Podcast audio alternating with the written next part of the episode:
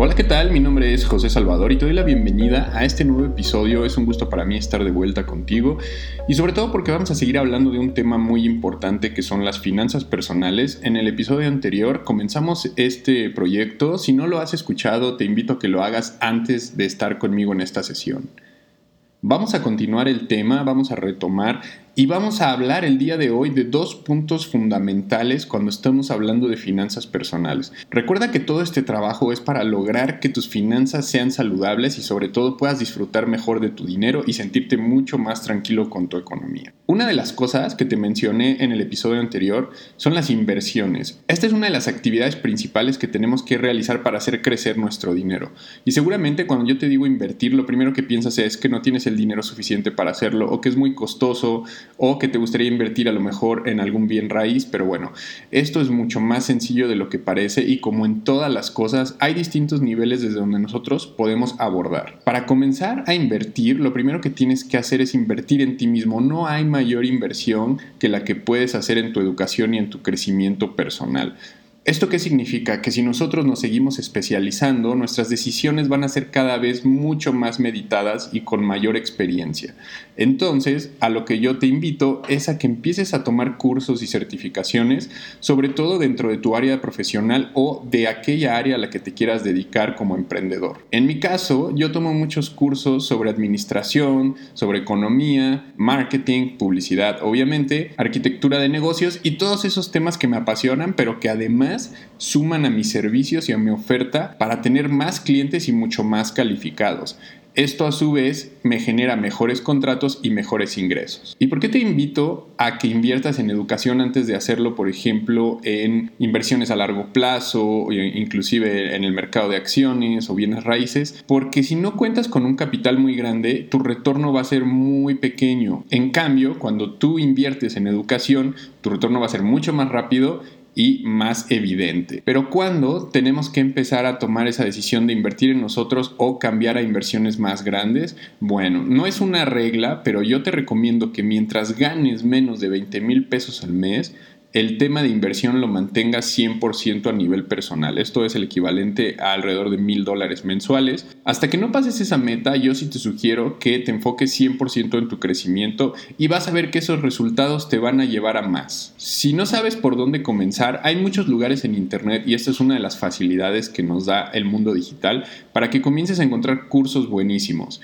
Si estás en el área de creatividad, te recomiendo muchísimo Doméstica esta es una plataforma en donde especialistas en diferentes materias creativas hacen cursos en los que comparten no solamente su experiencia, sino su conocimiento y tips muy puntuales para que te desarrolles como experto.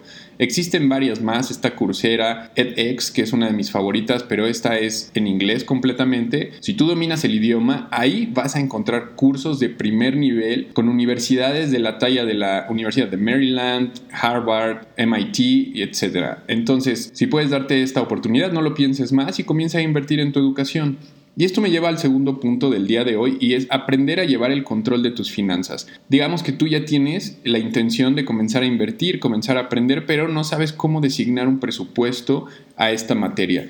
Lo que yo te voy a recomendar el día de hoy es que comiences a llevar un control muy puntual de lo que son tus finanzas personales. No importa si te compraste un café en Starbucks, no importa si saliste de viaje el fin de semana, compras tu súper, pagas tu renta, al igual que cuando recibes tus pagos, digamos, por un salario, por un trabajo que hiciste, si eres freelancer, todo tiene que estar completamente registrado punto a punto. Y para esto te voy a recomendar una aplicación que se llama Money Lover. Hay muchas, son básicamente wallets digitales en donde tú vas a estar registrando cada movimiento en tu día a día. Y cuando digo cada movimiento, en verdad me refiero a eso. Te doy un ejemplo. Cuando yo me despierto por la mañana, y voy a desayunar. Si gasto 200 pesos en mi desayuno, voy y los voy a registrar en mi aplicación.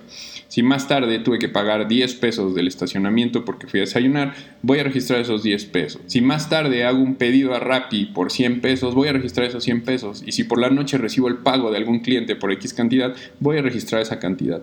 Al principio es complicado y sí se te va a olvidar, pero cuando se te hace un hábito, vas a darte cuenta de cómo se está moviendo tu dinero y sobre todo en qué áreas se está yendo ese dinero que tú ni siquiera sabías.